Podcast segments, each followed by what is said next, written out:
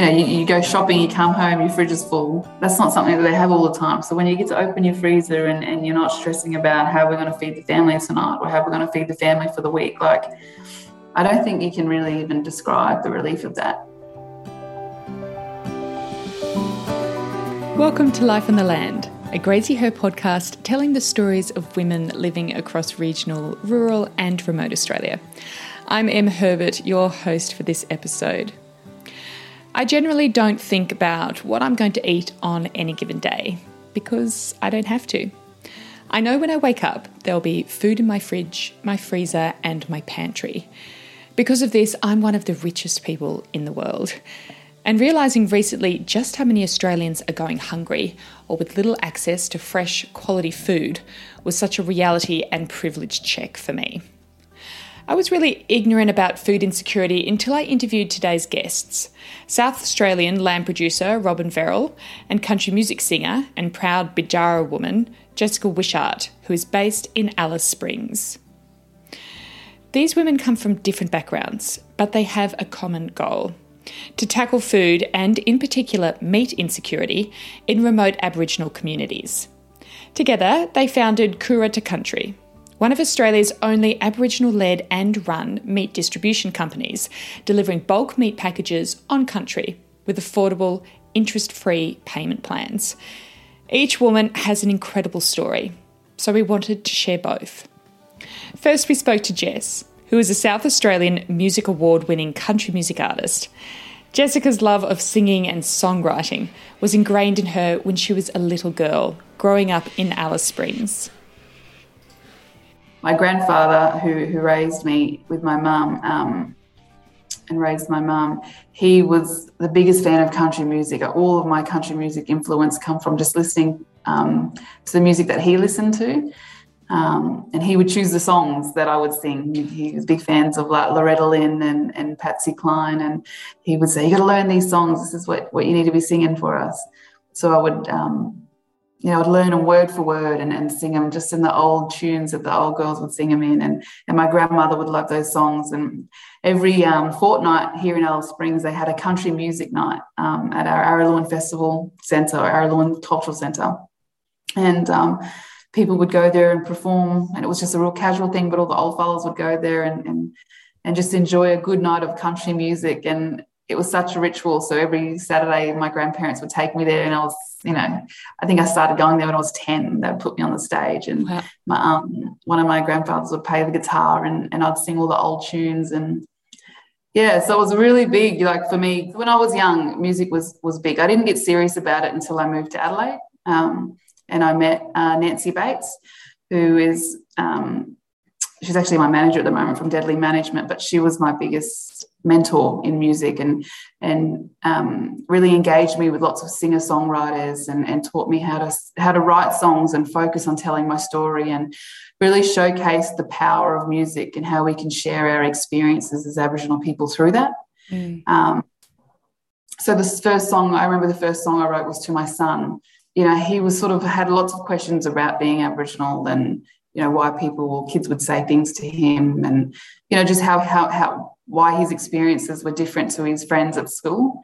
Um, so I wrote a song a song called My Black Boy and I released it as an EP and and and, and the main single of my EP called My Black Boy. And that was you know that was a song to tell him to be proud of who he is and where he comes from and and not to shy away from that and be strong in be strong in culture because that's going to be what takes you you know far in life. And and knowing where you come from means you'll know where you're going. Um, and that was really powerful and i remember like when my my mothers up here they all heard that song and they were just crying because you know that that just resonates with them and the stories that they needed to tell their children you know mm. country music does have such a rich history of storytelling and and it is made to be sung around a campfire. I mean, your grandfather yeah. sounds like such a character. What was, was, what were some of your most vivid memories of growing up with him? Just massive, massive influence, and he definitely shaped the woman that I am today. He was such a kind and caring man, and he was such a thoughtful person, and Um, and yeah, like he could play the harmonica, and he, every literally every morning would wake up to the sound of the harmonica. He could also play the gum leaf, so he could get a gum leaf and, and play tunes on a gum leaf. Um, and just really knowledgeable. And I like remember growing up, whenever there was a difficult time or whenever I had to face adversity, he just always had the right advice. And you know, he's very experienced and you know a, a man of knowledge. And um, so I just remember him and, and, and also my mum. My mum was a single mum and she was a hard worker and she was raising three kids of her own. And then all the neighbour kids like that would come in and, and hang out on the weekends or even during the week. And, you know, there was always lots of kids around. And I think growing up in Alice Springs, the freedom that we had back in the in that day, like just being able to ride our bikes and go to the skate park or go to the pool or you know just ride around the neighborhood and feel safe and and knowing that you know there's always going to be people watching out for you and looking out for you and yeah, I, I had a really good childhood here. Um, you're too young to realize the different things that happen when you're Aboriginal compared to when you're not until you're a bit older, I guess. And and when we got a bit older into our teens, we just sort of seen the difference of, you know, you had to keep safe when you went into town and you had to avoid the police. And if you did see the police, you knew how to, to act because you sort of trained on how what to say and, and how to say it. And, you know, just, you know, my friends all, you know, experiencing the justice system and, you know, being involved in the justice system and just, you know, just how shit it was for them. And, you know, there were lots of good things about growing up here, and that was about the family and going out bush and being connected to culture. But there, you know, there were a lot of hard things about growing up in Alice Springs, the remoteness, you know, um, exposure to different things, universities. You know, I remember growing up and never being, never even visiting a university, not knowing what a university was until I was an adult. Like, so just things like that when we were younger, we, there was just a lot of things that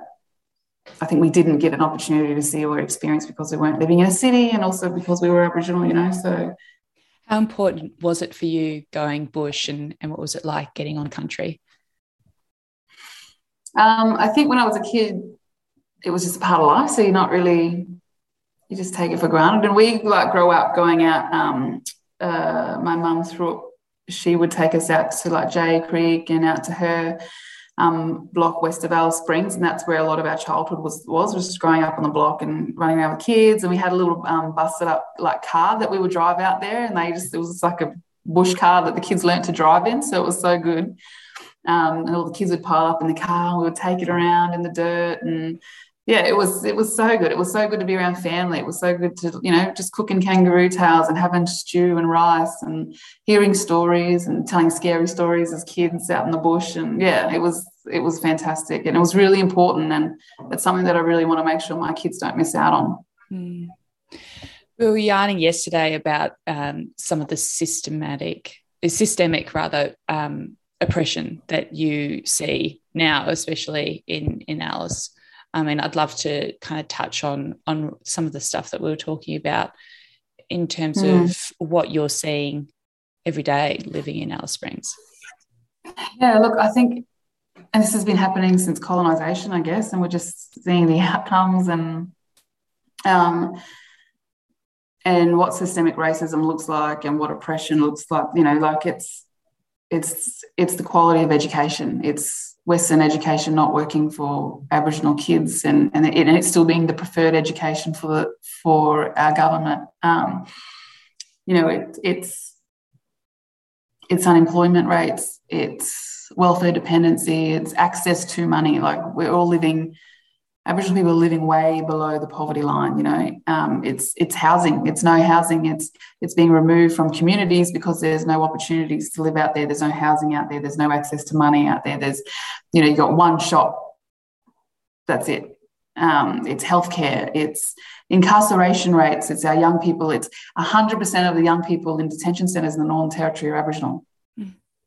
Like that's what it looks like. It's um, there are just so many factors in, in what we're dealing with. It's the crime rate, it's having no, you know, nothing else for Aboriginal young fellas to engage with. Like, you know, it, it's simple. Like um, we have town camps here, and a lot of our families are living in town camps. The young people at night time come to town, and they're causing a bit of racket, and they're breaking in, and you know, damaging property and whatnot. And I remember going to a um, uh, like a community consultation with, with families, and the consultation is around like what can we do for our Aboriginal families and young people, and how do we support, you know, their well-being. And I brought the question up in one of the consultations with a group that was sitting there, a group of family members. I was like, "Oh, these kids are going to town at night time. What can we do to, you know, get them back to their homes or get them back to the town camps and make sure they're safe as family?" And the young fellas that were sitting there, they were like, we go to town for Wi-Fi. We don't have any Wi-Fi in the town camps. Why can't we have Wi-Fi? You know, there's free Wi-Fi in town, so of course we're going to go to town. Mm. I thought, fuck, something so simple. Why don't we have? Why don't they have access to internet? Mm. You know, like it's just not even afforded. Like we're not even afforded the same.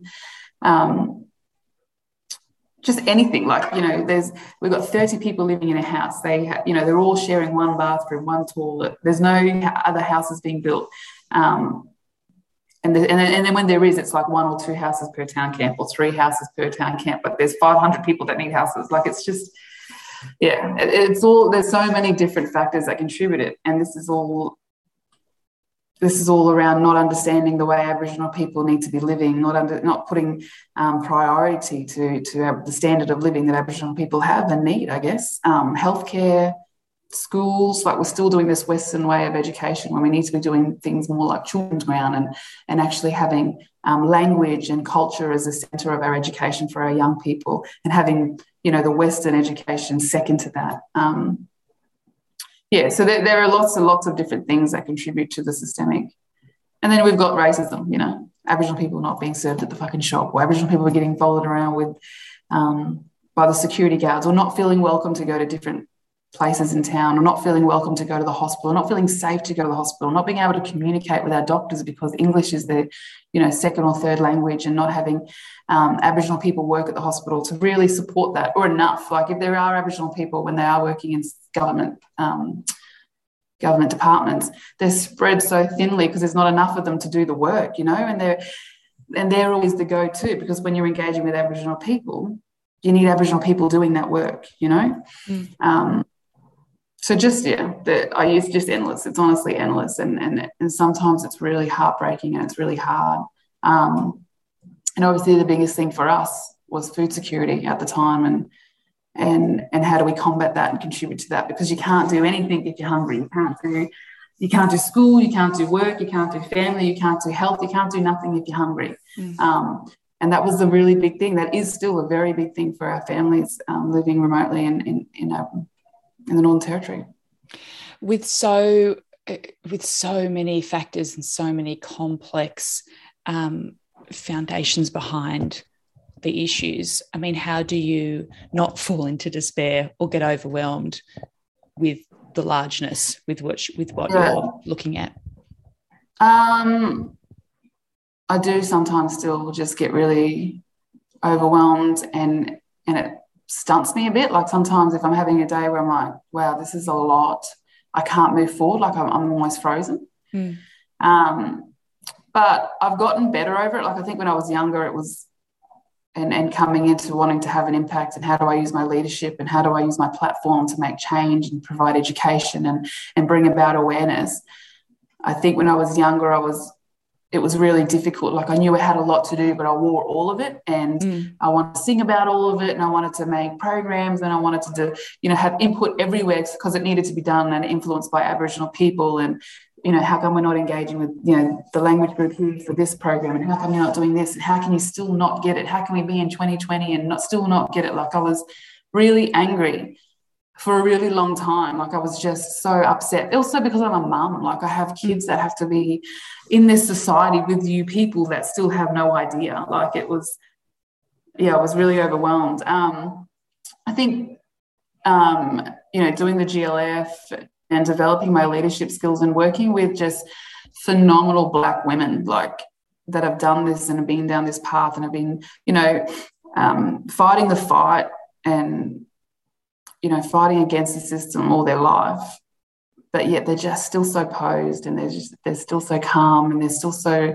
thoughtful in how they lead and thoughtful in the words that they choose. And just being around black women like that that are just champions has really shaped um, how I conduct myself now and and just picking your fights and, and contributing where you can and, and and really focusing on the impact that you're having at the time. And I'm not going to be able to solve all the issues and I'm not going to be able to have input with everything. But I think if I can just, you know, have input where in a focused area and, and make a difference and then pass that on to someone else and trust that, you know, that they can do that and they're going to build up the skills to do that and take that where it needs to be. That's the mm. biggest biggest learning thing and then i can move on and do something else and then have my impact there and then move on and do something else and and that's where i'm at at the moment i think just being able to focus on and having that time and focusing on food and security and, and my impact and, and creating something that someone else can go all right we've got this now and we know what we can do now.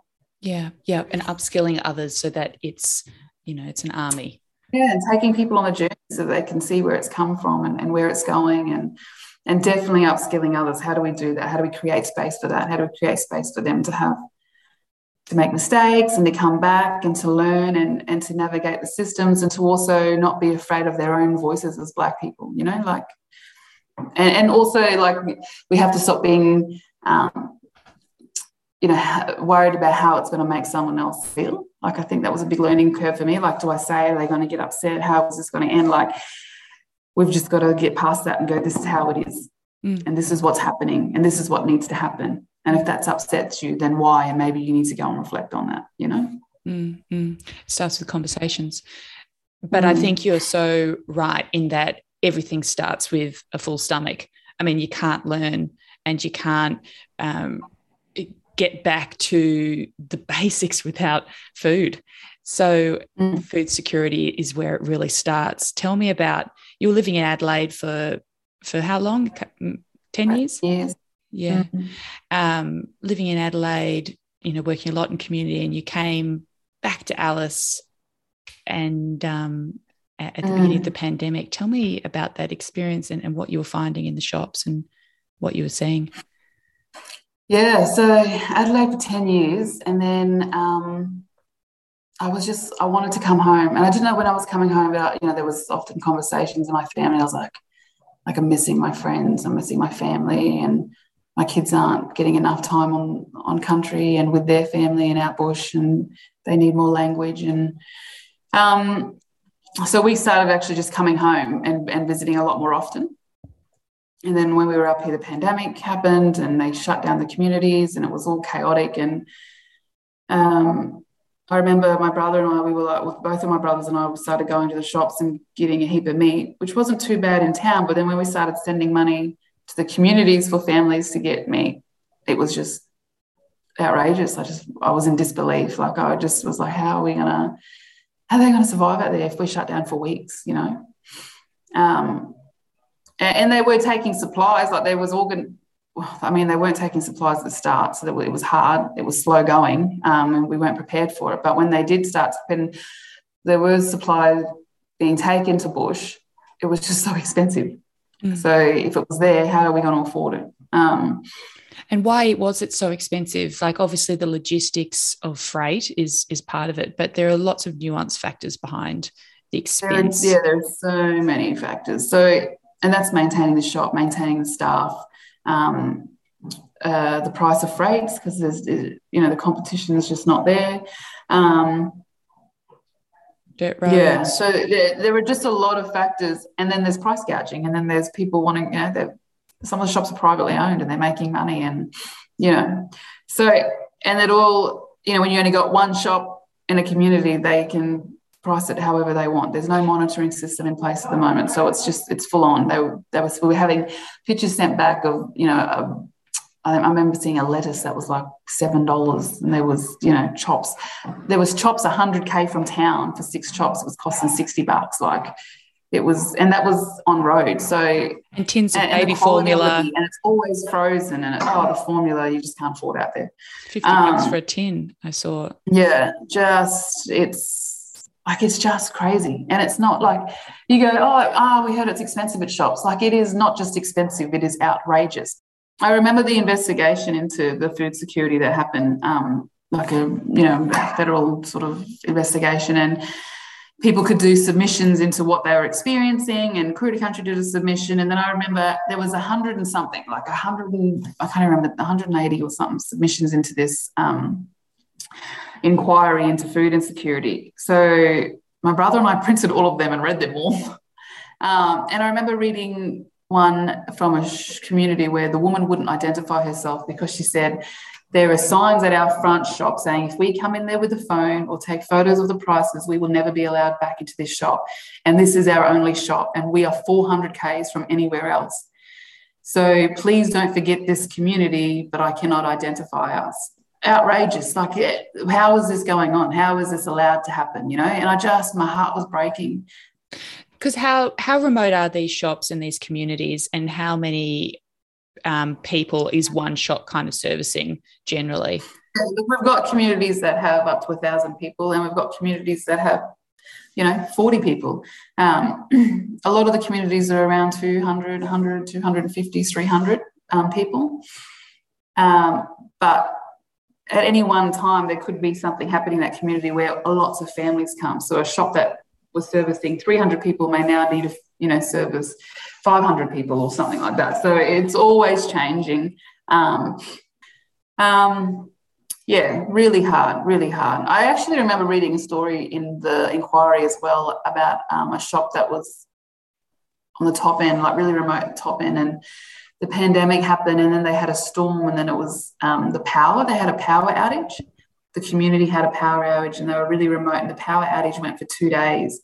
And instead of the shop just going, we're just going to feed everyone, they shut the doors and locked everybody out because they had no power to use the EFTPOS and they, they would only accept EFTPOS. Um, so the families rode in and they, they were supported by one of the community workers. And they said, our families went two days without food. Some of our families couldn't access, they hadn't accessed the shop for two days, had no food they were at the front of the shop, like banging to get in. We need food for our kids, and the shop didn't open the door because they were not going to get paid because there was no power. So we can't use, we can't, you can't pay us. How are you going to buy food? And so, how did your brother and you come up with Kere to Country? Um, so I remember just we went through. we were just literally sitting in the car. We went for a drive. I think having a bacon and egg. We were sitting in the car on the side of the road. We were about to head out bush, and he was like, he was really young at the time and really angry at what we were dealing with. He's like, there has to be something. There has to be something. And then he was like, how is it that Robin can get meat? Like, we know a farmer. She's getting meat to China. Like, why can't we give her meat here? And I just remember going, like, I just don't see why not. I don't see why not. I don't see why not. Like, let's ask her. And then we come back, when we got back to Adelaide, we called her up and we said, We've got this idea. We want you to come and hear us out. And we shared that with her. And we said, What are the barriers? And she said, Nothing. Let's do it. There are no barriers. What are the barriers? If there's barriers, we get over them. Like if they need meat up there, we just get meat there. That it's as easy as that. And the issues that did come up that we weren't aware of, Robin helped us to create a solution. And she contacted the people we needed to speak to. And she brought about awareness to people that had no idea that had um, the ability to make a difference. And and that's where we went. And and she gave us the freedom to lead that where we could. Um, and you know, predominantly with the community, we do the consult, we run the operations up here. But when it comes to getting meat here and making sure that they're packed properly and making sure that we're, you know, doing everything legally right and, and the business is running properly and everyone's doing their part to get the meat here, like she handles that because that's what she knows, that's what she does, that's her business. And yeah, and it's just it was just really unreal to go, fuck, we can actually make this happen, you know. Mm. What's it been like working with Robin? Yeah, great. Like I think the distance, you know, that's hard and and also we decided to start a business during the pandemic, so that was crazy. Um, and, and always difficult, but you know, Zoom meetings and also if I have a question. And I think the best thing for me is I've come across a lot of people that oh, we've got, oh, we know what you're doing and we've got this idea and we want to do this and this is how we can help you and come this way and do this with us. And me not being sure and being able to ring her and go, this is what's happening. I don't know how I feel about this. Like, what's going on or what do you think and just being able to trust that she's going to give me an honest answer and mm. you know if she thinks it's great good mm. and if she does and she's like be careful because this is what could happen mm. then just being able to trust you know trust is the biggest thing for us and and we have to be able to trust who we have our relationships with and and who we're bringing into our community and and making sure that people have the same vision as us and you know she's been someone that I can ring and go this is this is what's going on and I need your advice and I want to know that this is going to be the right thing for us and and she's been great to do that. Yeah. Mm. being able to spitball ideas it's it's absolutely critical so take me back to when you decided that this is the way forward and this was going to be a sustainable model that would work you then uh, had to contact food bank and and you you basically launched food bank in in alice tell me a little bit mm. about that journey mm. um, so we were literally in the middle of what is going to what are we going to do here? We were struggling to find cold room space. We had a um, heaps of meetings around the place to get like yeah cold room space and a facility and it was just so expensive like and it was working against us you know like this is too expensive. We have to find something cheaper. There has to be an alternative. We have like someone has to come to the party here and support the food insecurity you know it's about making it affordable. Um, and then my the lady that we were working with jenny she was our pr lady at the time and she knew the marketing and fundraising and PR person from Foodbank South Australia, and they had been having discussions. And Jenny was aware that they were wanting to come to Alice Springs and, and set up a food hub and warehouse here. And, um, you know, that they wanted to do that as well, but they had no one on the ground up in Alice, and we were here. So I flew down to Adelaide, and while I was there, we Jenny hooked up a meeting for me to meet with um, the CEO and the marketing manager, and like we just hit it off really well from the start. Like they were like, this is what we want to do. This is how big the cold room's going to be. Um, this is how many people we can feed. And this is what we, you know, like it was incredible.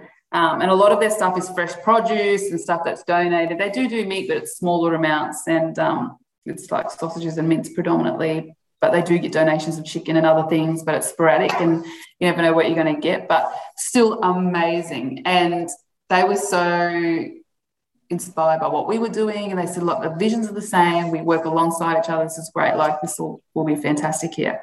How do we work together? We need cold room space. They need food bank in alice springs. We all need food bank in alice springs but that was their mission. Um, so the arrangement was i was um, they come up and had a meeting then in alice um, and we had a bit of a launch to say um, food bank and Kere country are going to be working together we're coming to alice give us six months and we're going to be here and we're going to be up and running. Um, which was amazing, and we did that. I took on a project ma- a project management role with them to start with to just get them built here. Like we're going to get a building, we're going to get cold room here, we're going to get everything done, we're going to get it established here. Um, which was hard work. We had negotiations with a couple of buildings. We weren't sure where we were going to put. We needed a really good spot. We needed parking. We needed to deal with council regulations are really difficult here. Um, but I had a team in Adelaide that were like, you can make this happen. We're going to support you. Let's make this happen. So it was really great. Um, so we got food bank here. We got a we got a beautiful building and we renovated it. We got a cold room put in and we got ready for our launch. And then I took on the the actual uh, food bank regional manager role for the Central Australia region um, for about eight or nine months and got it operating. And you know we were the, we were the we had the biggest opening of food hubs that um, Foodbank South Australia has ever had. Um, the first time they employed Aboriginal staff, which was amazing because we got to have Aboriginal staff that had language skills and um, we're able to really consult and engage the Aboriginal community to come in and educate them around how to use their vouchers and where to go to get vouchers. We did lots of community consultations with like community organisations to get them to sign up to Foodbank, and it was just incredible. And it was like there was so much pressure and it was exhausting and it was like so many things and your emotions go up and down and but it was food security you know and they want we needed it here and it was has it's already had such an incredible impact on our community and yeah just being able to be a part of that and and, and to say that like yeah to drive past the big beautiful purple building in Alice Springs and I did that it's it's been great um, and the partnership there is that um, Country get the cold cold room space in their cold room, um, so that we can get meat out at affordable pri- affordable prices for our families, and and it's not costing them, and we don't have to stick that additional overhead cost on onto the meat. Yeah, because uh, you know otherwise the price gets passed on to the consumer because it's just someone has to wear that price, and someone you also yeah you also offer uh, interest free payment plans and, uh, yeah yeah which has that been a, a, bit of a game changer as well being able to offer that massive game changer, massive game changer. Like that was it. That was our bread. That was also the most frustrating part of it, I guess, going back and forth with Services Australia to say, this is a need, this is an essential item. Like Centre pays for essential items. This is an essential item. This is food. What are you doing? Like, so we got knocked back a couple of times, but we finally got it, you know, across the line, and and and now we have Centrepay available, and we're doing our training on on how to manage that. And yeah, that that is the biggest game changer. It was even like a bit of a sink or swim for us. Like if we didn't have Centrepay, we weren't sure if the uptake was going to be as big as we wanted it to be. Um, because making it affordable yes, the prices need to be affordable, but the payment option needs to be manageable as well, um, especially because we're doing bulk products. And yeah, yeah, so it's been great. And people still need to be paid. I mean, the processors of the meat, the producers of the meat, the freight of the meat. So it's kind of a it's a win-win. And that's what mm-hmm. Robyn speaks about a lot is that everybody gets paid, but meat is still affordable and available. Because what is I mean, obviously, the health outcomes are so huge from having fresh food. What has the response been like? And and what have you been experiencing from?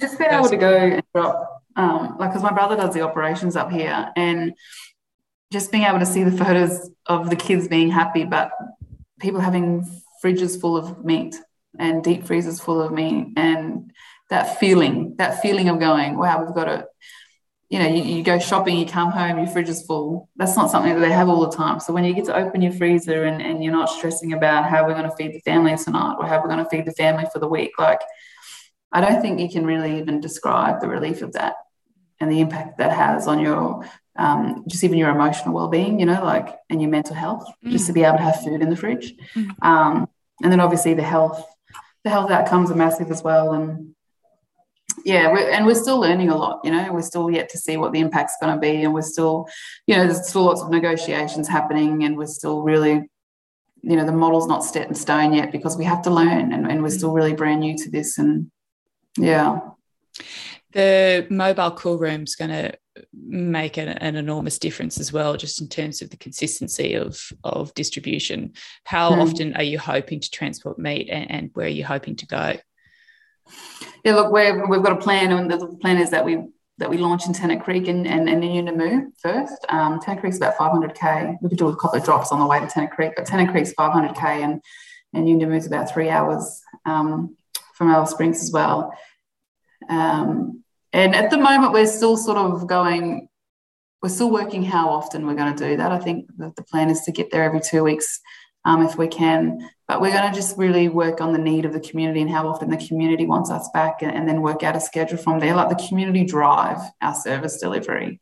Um, and we want that. Otherwise, they're not going to want us in there. So we want to make sure that we're consulting. So the cold room is going to make it an incredible difference, um, especially for our remote communities and, and us being able to, to get the meat there and, and it be affordable. Um, and how often we go there is going to really be determined by the community uptake. And how remote are you uh, looking to travel? 400 Ks is the start, but are you looking to go even further than that eventually? Yeah, look, eventually the dream is that we we go as far as Kintore, which is which is about a day's drive, a whole day's drive. I think they're about I think they're about seven to nine hundred Ks away. Yeah. Mm, yeah, amazing.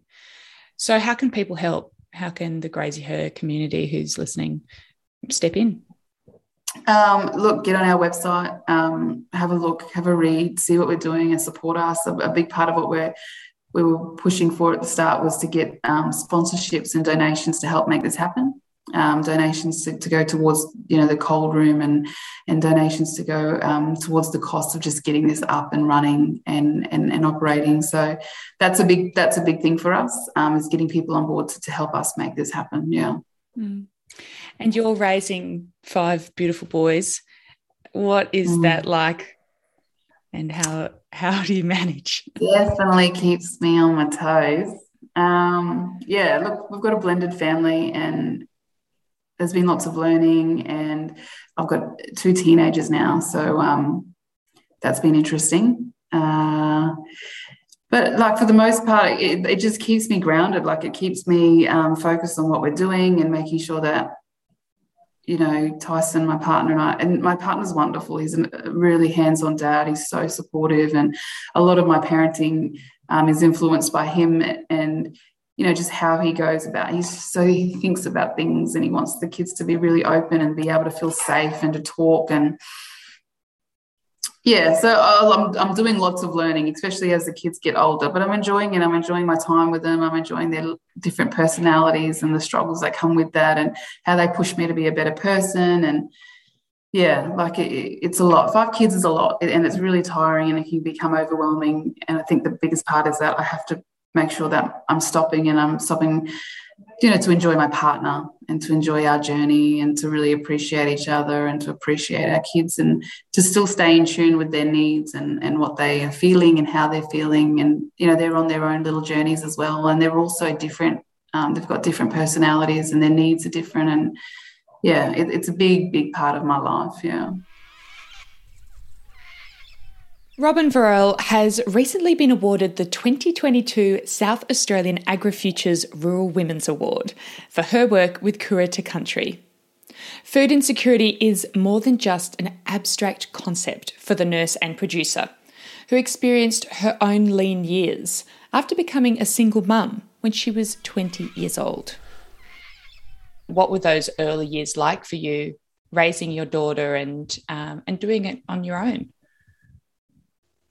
Some of them were pretty tough, um, not only mentally, but also physically, as in I would be working in a full time job, organising, especially when she was in childcare.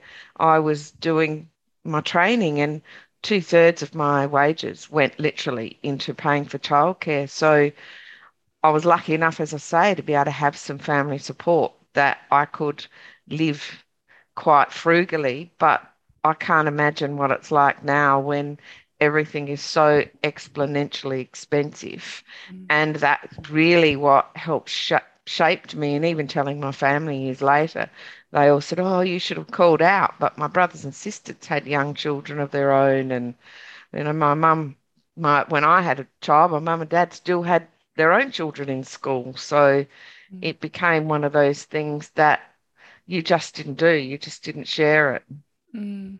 How do you think those experiences have shaped you now? They'd made me very aware of other people around me, made me very budget conscious. So, weekly, monthly, or um, quarterly, before a quarterly became a thing, I would sit down and live by budget. And that was it. I never, when I said no to my daughter, I didn't bring her up to believe there were any financial problems because they shouldn't be visited on children. It was just no. So there was never pushback from her. And even now, she's a family of her own. She says she never felt she missed out or she never felt she lost out because no was just no. There was no, I didn't need to explain it to her. I was the adult, she was the child. One of the really formative foundations, I suppose, of uh, not necessarily having a lot in monetary sense to give, but you were raised in a way that you gave your time. Tell me a little bit about about what your dad told you and, and how you, you know, have used that through your life.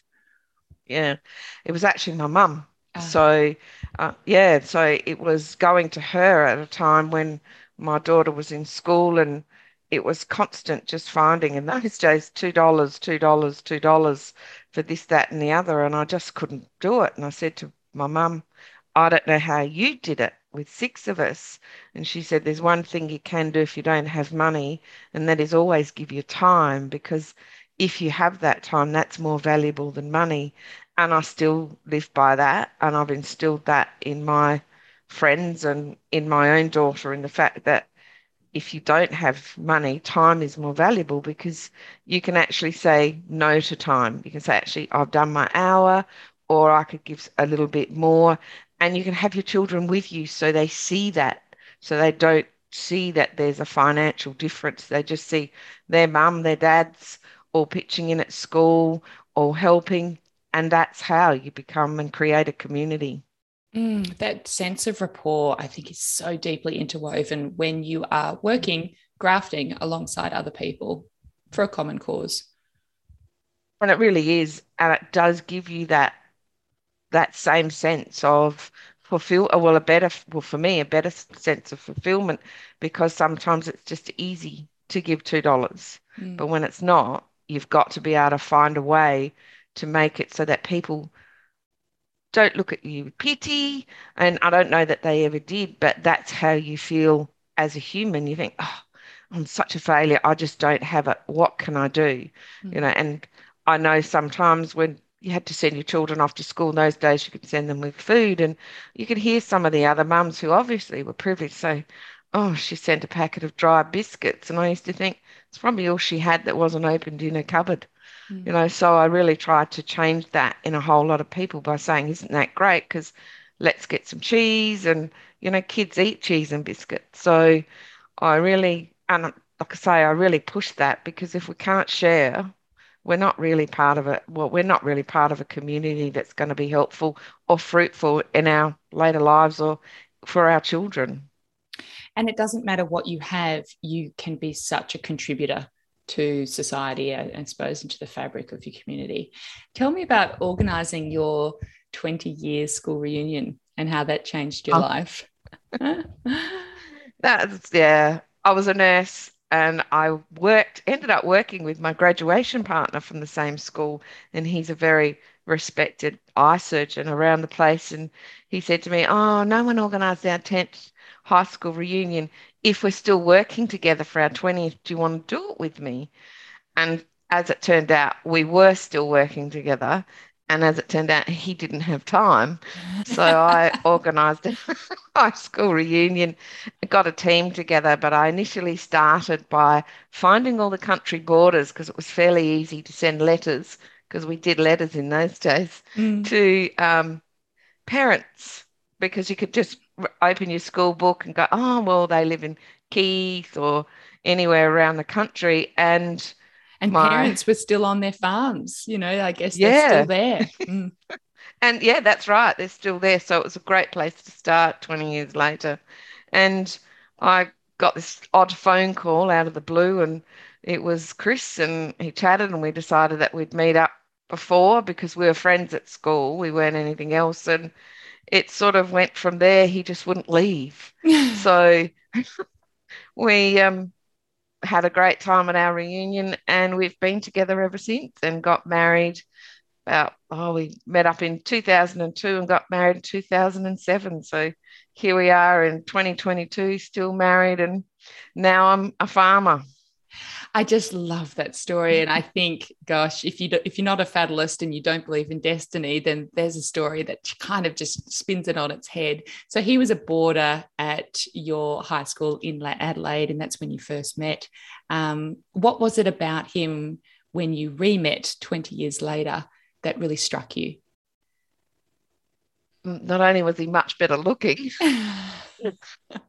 he um, is the kindest man I've ever met and he makes me every day feel worthy, beautiful, and don't worry, we've had our moments, but he, the man himself, is just the true spirit of a man where he's really tough on the outside, but he's got a really soft, soft center. So when you see somebody working with animals, that's their passion, that's their life, that's how they treat people. And he's so gentle and so thoughtful in what he does that we sort of fit together because he likes to finish the things off and do the finesse and make sure everything's well in the background whereas i just like doing the do and i don't worry and never have about the finesse because i've never had time for it. So he's my perfect partner and i say that to him quite openly.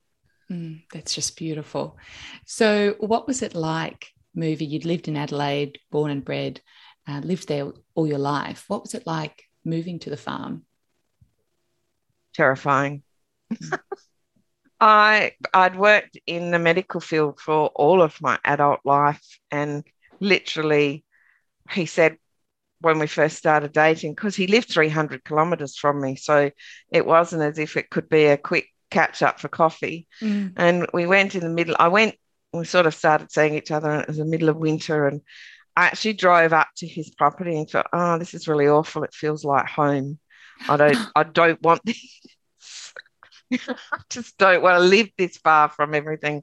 And we went out, he took me out to drive around this immense property and he said, Oh, and it was in the middle of winter, and he said, Oh, I shouldn't really drive through here. Um, I normally get bogged. And I said, Oh, well, don't do it. You know, just don't do it. And he's like, No, no, that'll be fine. I'll do it. Well, we bogged, he bogged his ute right up to the door. And then he said, Oh, sorry, I'm just going to have to walk back to the farm and get the tractor to pull you out. And I thought, oh, that's okay. It's around about four o'clock. And I just literally left work. So I was in a work suit with stilettos and, you know, just a little jacket. And there's five dogs on the back of the ute. And so it came to about eight o'clock at night from four. And I thought, he's left me here. And I had to let the dogs off because it was freezing. And I let them all in the cabin of this ute. And I couldn't run the ute because we are going to run out of petrol. And I thought, I don't know where I am. I don't know what I'm going to do. No phones. So one o'clock in the morning, I see this really odd light coming towards me, and I thought, oh no, it's all over. And it was the tractor. So he didn't tell me the tractor was nearly 20 kilometers from where we were. He just said, I'm just going to walk back to the house. And I didn't realize we were at least 11 kilometers from the house.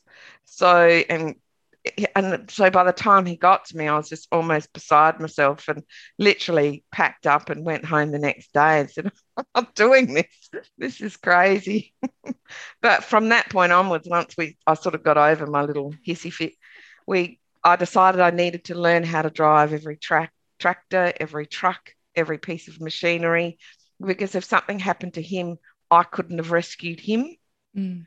So and from that point when i decided that maybe this relationship was more than just a, a fleeting thing um, we decided that we would progress the relationship talk marriage got married.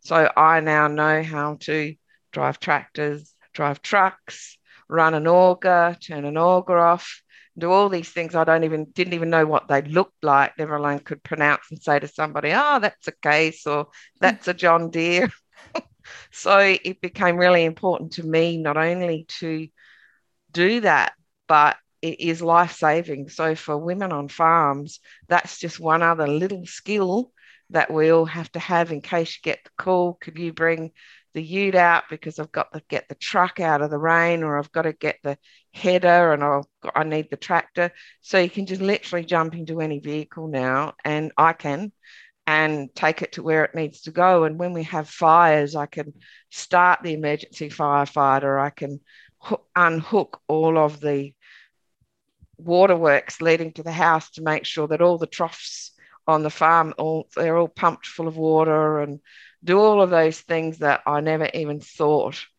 that even existed in my little bubble world of corporate and family and it's just one of those really big learning curves I just jumped straight into, realizing that something happened to him, I wouldn't be able to do anything except drive 50, 60 Ks to try and get help.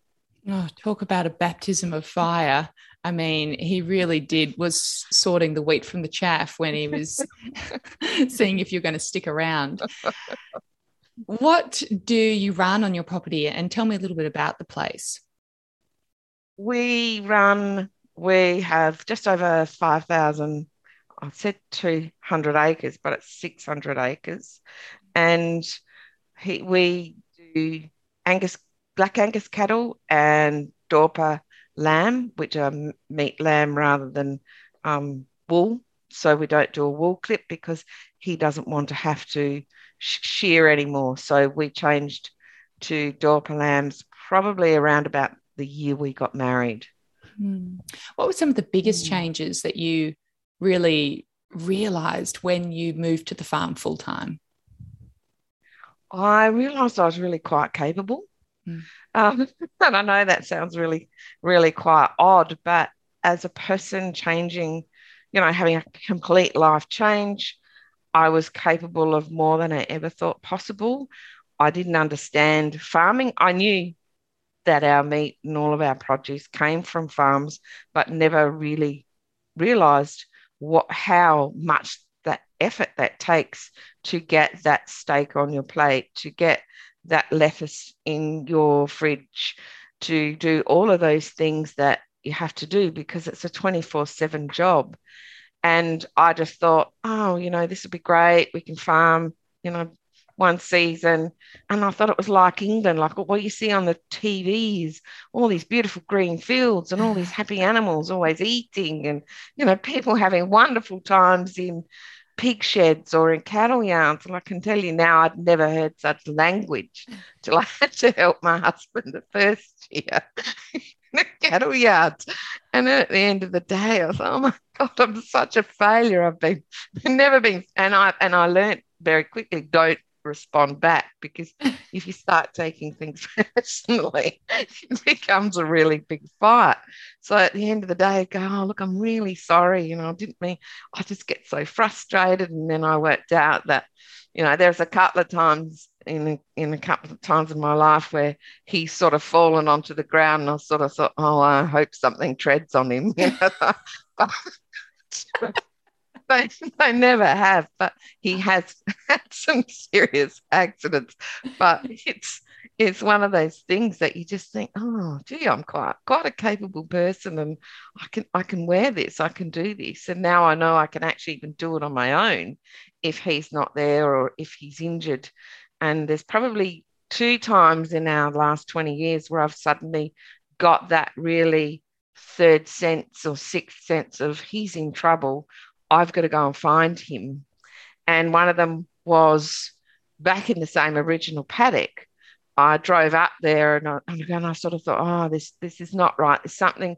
And he had probably 10, 10 at least 30 ton of hay on two trailers and he'd jackknifed it. And he actually couldn't move in the tractor because he knew, and he'd been sitting there for an hour because we can't mobile phones don't work on our property. And he kept thinking, I'm going to slip backwards. And if I slip backwards, I'm going to flip the whole tractor and probably end up dead. So I've got there and he's there like, how did you know? Like, go and get the other tractor. And so I had to go and get the other tractor and literally come in and hold the whole load so he could straighten up the tractor without um, flipping it. And then the second time was when I thought, oh, when cattle make noise and different noises, because we don't have traffic, or so I can hear things from the house. And I thought they sound really odd. So I went down to the cattle yards and was actually underneath the quad bike. He actually didn't see a cow, and a cow literally took him sideways and flipped him under the quad bike. And he'd literally, he's such a strong man. Um, he'd almost had the quad bike off him by the time I got there luckily we always have a tractor there so i was able to help him do that. But he'd broken three ribs. Mm. he'd done all of this and we had all this cattle so he had to sit in the ute while i had to finish doing the cattle work and the cattle yard the handle to let the cattle out of the race is taller than me. So i had to jump every time to do this which added an extra 10 minutes because I knew he had to get to hospital because I didn't want him to have a ruptured lung or anything like that. But you sort of get to work out. And as a nurse, sort of did the quick check. Yep, no, you're fine. Um, so for the next eight weeks, and even to three years later, now every now he says, "Oh, my ribs still really hurt," you know. So you become really capable, and you become more aware of your surroundings than you probably would in the city what was um why did you get into branding or branding yeah your own branded meat bullies meats how did that come about? Oh i learned fairly quickly when you marry a farmer it's one income a year and i thought what what? What do yeah. you mean? I have to and being a budgeter it's it's still a quite a shock. So i was like what am i going to do for money? We were still in the family succession planning, and we still contribute to his parents' off farm income because that's the way it is. And I thought, oh, you know, I also want to get off the farm. I want to be able to see my daughter who was in university and my parents. And how do I do this without taking too much more income? And and, I, and he said, oh, well, most women work off farm. Well, I applied for a couple of jobs in the local town to be told too overqualified. You know, this is probably not the job for you. And then our family, because we were giving them lamb, said, you know, this this is great lamb. And I thought, oh, I know. I'll start a business and I'll sell our meat. And my husband's name is Bullen, and he was known as Bully or Mad Dog at school. So that's quite an easy choice what to call the business because at the same time, a girlfriend of mine said, Why don't you see if you can sell your beef into China? So I went about getting all of our export qualifications and everything I needed to do that. So we really couldn't justify, you know, mad dog meats in China. So it became bullies meat. Doesn't have quite the same ring to it, does it?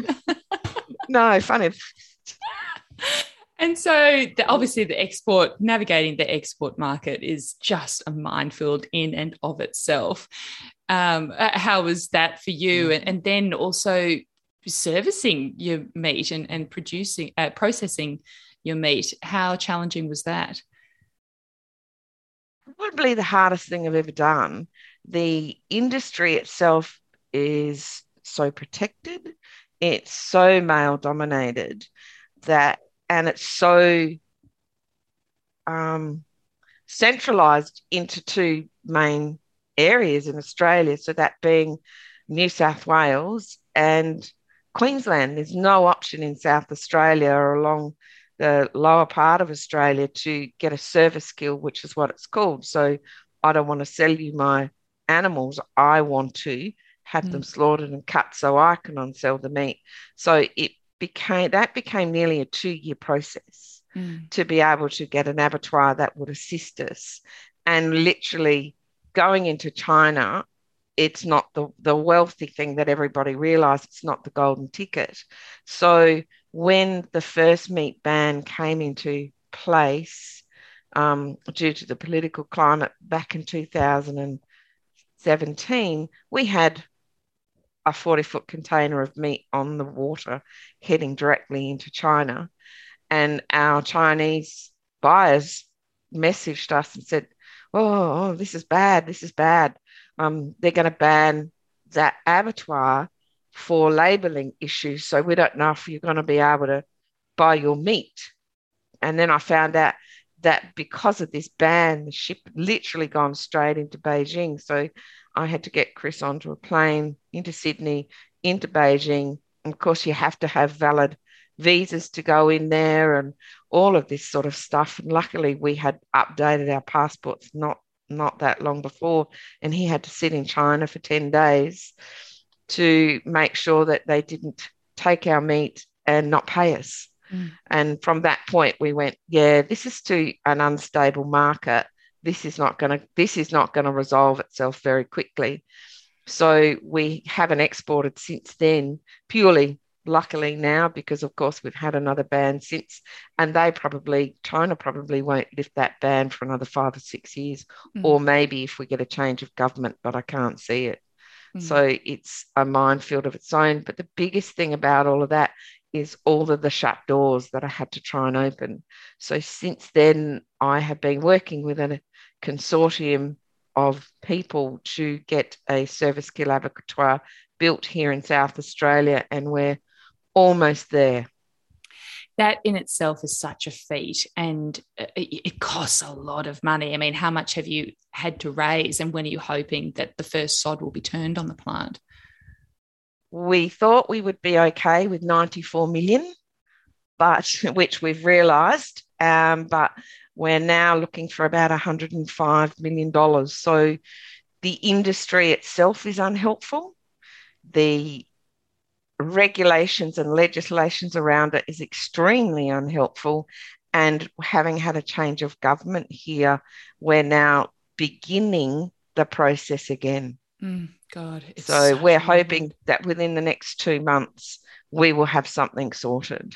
Tell me about meeting Jessica, the co founder of Kere to Country, and how Kere to Country came about. Yeah, amazing young lady. I love her to bits. We, I was granted a scholarship for the Governor's Leadership Foundation course here in South Australia the same year she was. So we became really firm friends. And she was a really great support because while that was all going on, we were I was dealing with the meat ban and all of the things that a lot of people had no idea. She didn't either, but she just was a really great, you know, it's going to be all right. And she had to go on country for some family business in 2018. And she, and she, that great job. She's a highly educated young lady. And she rang me and she said, You're not going to believe what we're having to pay for meat here out in community. And I said, I don't know what you mean. And she said, Well, there's community and we have to pay. We've got a family business going on that we need to be able to feed probably 50 people. She said, My brother and I, we can't afford to buy enough food to even feed 20. And I said, What are you talking about? And she said, The meat here, the prices are just unbelievable. She said, You know, there's 70 dollars for 500 grams of minced meat. And I said, no, they've, they've marked it wrong. That that's just that's just unheard of. That's and she said, no, no, that's what it is. And I said, well, tell me what you want, and I'll get it to you. When do you need it? And she said, oh, in about four days. And so I managed to talk with our butcher and you know get some lambs off and get some meat off and talk to the freight company and we happened to get it there exactly on the day for the money she wanted to spend to feed 60 people. And she came back and she said, How is it you can get meat easier to China and more affordable than we can get in our communities? And I said, oh, I've got no idea. And so she, we both worked out there and then that we had to do something. She had, you know, felt the need because it was her community. I felt felt the need because Bully's Meats has been donating food to families since we started the project. Um, since I started the business, I should say, so that anybody at any time can contact me and say, I'm a family or I know of a family that hasn't got any food. Can you help? And Jessica, in her job when she was here in Adelaide, worked also in schools and with the Department of Community and Families. And she used to ring me and go, I've got a family that haven't eaten for five days, and I'd say, go to the house in Adelaide. There's a freezer out the back, and we made up packs so that eventually she could just come and just grab it and just give it to people, or I could get my mum to do it, or anybody could come and take food out of our spare freezer to feed families. So I said, we already are, creating part of the solution. So let's make this a transaction because there's one thing we all have to do and recognize is everybody has pride. So giving something to somebody all the time isn't actually as helpful as it seems. And every person wants to contribute to their lifestyle. So we've made it so it's a complete transaction. They, they buy meat from the producer, or I do, uh, it goes to the process, it goes to the butcher, it goes to the freight company. So Jessica's company is now the first Aboriginal owned and operated meat distribution company in Australia. So it all goes to her. They she then on sells it at a reasonable cost in reasonable quantities, and people buy it direct from them now in Alice Springs. So that goes into Northern Territory and down into the APY lands here in South Australia, and Bully's Meat still services all of those people that ask on a weekly basis for food if they need it. And my good clients, I have a pay it forward in our Bullies Meats option. So if somebody wants to just donate money, we match it dollar for dollar and we will give meat to whoever asks for it free of charge. And I tell people if they want to know, they say, Oh, I can't afford to pay this. And I said, No, it's already been paid for. So everybody understands that at the end of the day, all of our stakeholders and line people, we all get paid. And it, that's important to everybody. Mm. And you offer um, payment plans as well, interest free payment plans for yes, we've got, um, it's taken us two years or nearly three years now to get Centrepay and Basic Card up there so they can actually do it like a lay-by.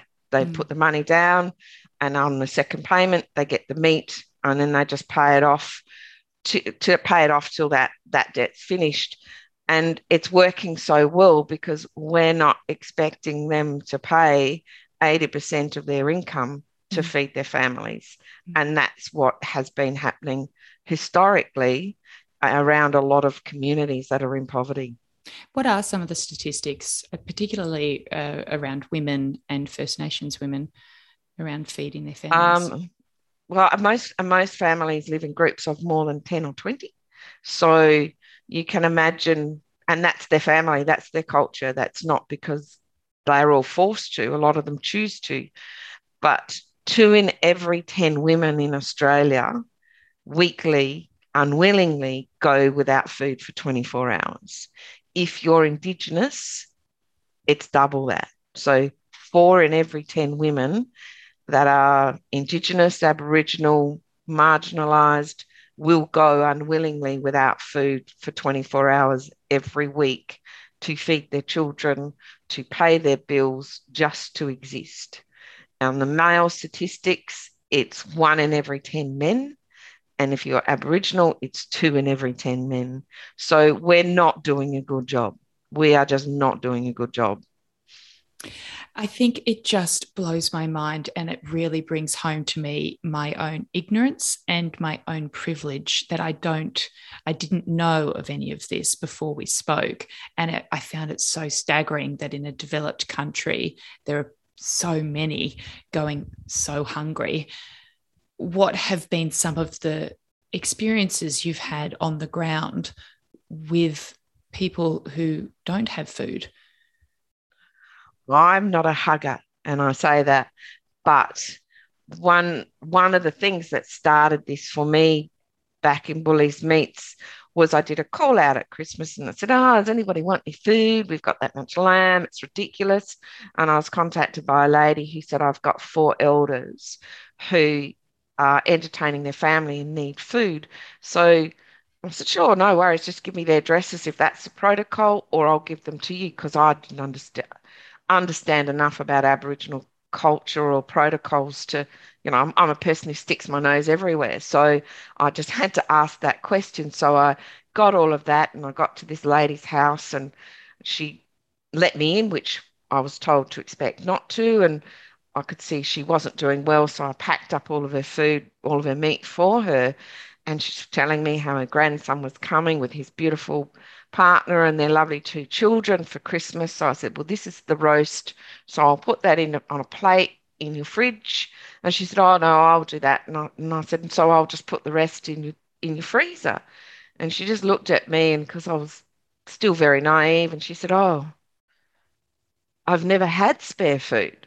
And I just looked at her and smiled, as you do as you're ignorant. And I thought, oh, I don't know what that means. And I opened her freezer, and there literally was not a single thing in her freezer. It was just like it was in the showroom. There wasn't even an ice cube. And I am still physically affected by that because she's living almost next door to me here in Adelaide and lives in a middle class suburb, and there she is without anything. And that's acceptable. And that was acceptable to her because that was how she lived. So even at the times when I was living my food insecurity, I still knew I could have a loaf of bread, some milk, some mincemeat, or um, anything, tacos, or something to feed my daughter. And there she was thanking me. And then she hugged me, which is something that this, this lady and I were still great mates today, said she's never ever seen her or heard of her touching a white woman because they all see what we do, what we are, privileged, and we don't share that. So, and I still see this same lady today, and I make sure every three months she's got a fridge full of food and it changed her life from the fact that she didn't have to worry for Christmas. You know, like imagine, as you say, I'm a very privileged white woman and I have worked hard to get that. But as we all do, but you just never see that side of life living next door to you that and you know the saying don't be hard on the person standing next to you because you just don't know what they're going through is something that resonates with me every day. And that image of her and her freezer will will and has forever changed me. And when I'm asked to speak about food security, I start with that story and it silences rooms. And it should. We should all be going, how do we do? What do we do? How can I help you, Robyn? What can we do? Because we can't rely on government because they have to do so much. We have to step in. And I'm really good at stepping in and I'm not really good at stepping out. So once I'm in, you're stuck with me. and thank goodness for that, Robyn. I think it's also really important to note that it is very difficult to pull yourself out of poverty if you're too busy thinking about the next meal or how to feed your family. And it's very difficult to think about work and education and next week if you're thinking about food for today. So that is such a, you know, by feeding someone and, and having a full belly and a bright mind, and, you know, then you can have your cognitive faculties, then you can be thinking about the next step and long term goals, but you can't do that on an empty stomach. We can't. And, and we expect, and we know that people do it, but we don't see it because they hide it so well. So it changes people's lives, as you, as you just said. And, we have to keep doing that. If we're not looking after each other, we're not doing a good job as a human race. And we have so much food in this country. There's enough food in this world in storage that could feed everybody. It's just not a political um, gain to do that. And I don't know why. I really don't know why.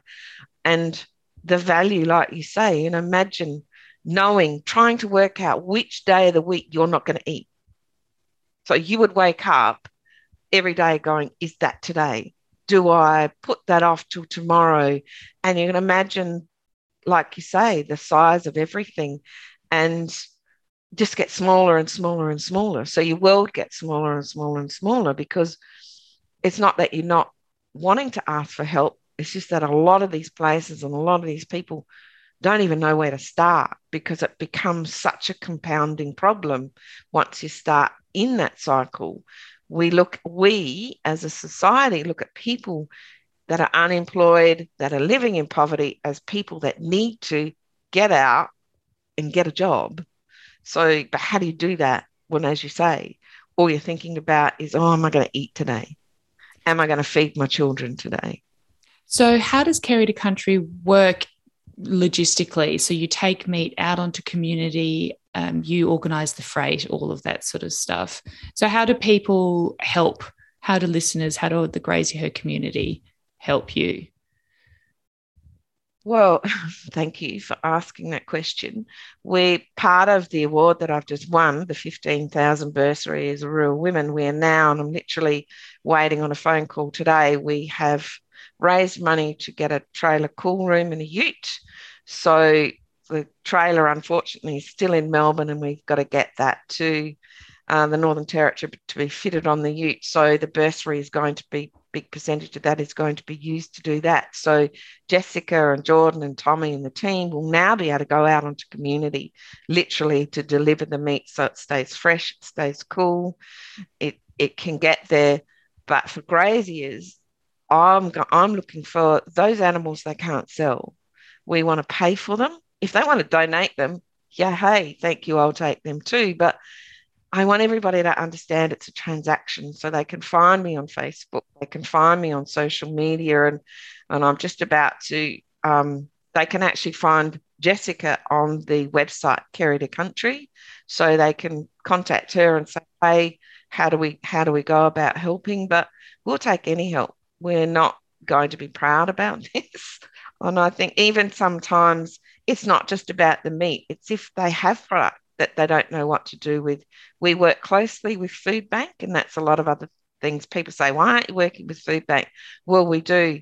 They've just come out and said they have fed more people this year than they have for the whole of last year during COVID.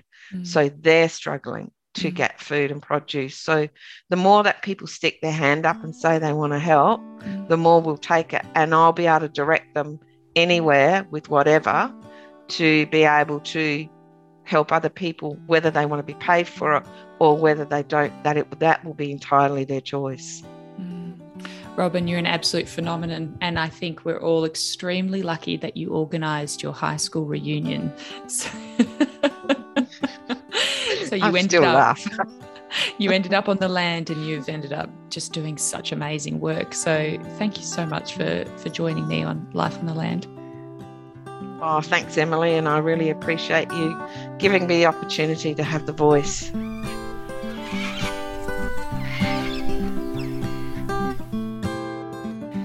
Talking to women and hearing their experiences is such a privilege, and learning through their stories is one of the great joys of my job.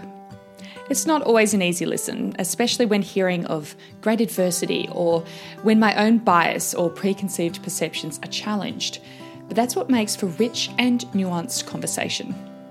I loved speaking to Jessica and Robyn and felt so inspired by the solution based, Aboriginal led model they've created. I learned a lot I really feel like if you want something done properly, you've got to ask a busy woman. We will include the website for Kere to Country in the show notes so you can jump on and learn about what it's achieving and how you can support it. If you took something away from this yarn or any of our conversations, I'd love it if you could share with a loved one. Help us to spread the Graziher word. We'd like to acknowledge that this Graziher podcast was recorded on the traditional lands of the Gamilaroi people and we pay respect to the elders, both past, present, and future. This is a production of the Manson Podcasting Network for Graziher.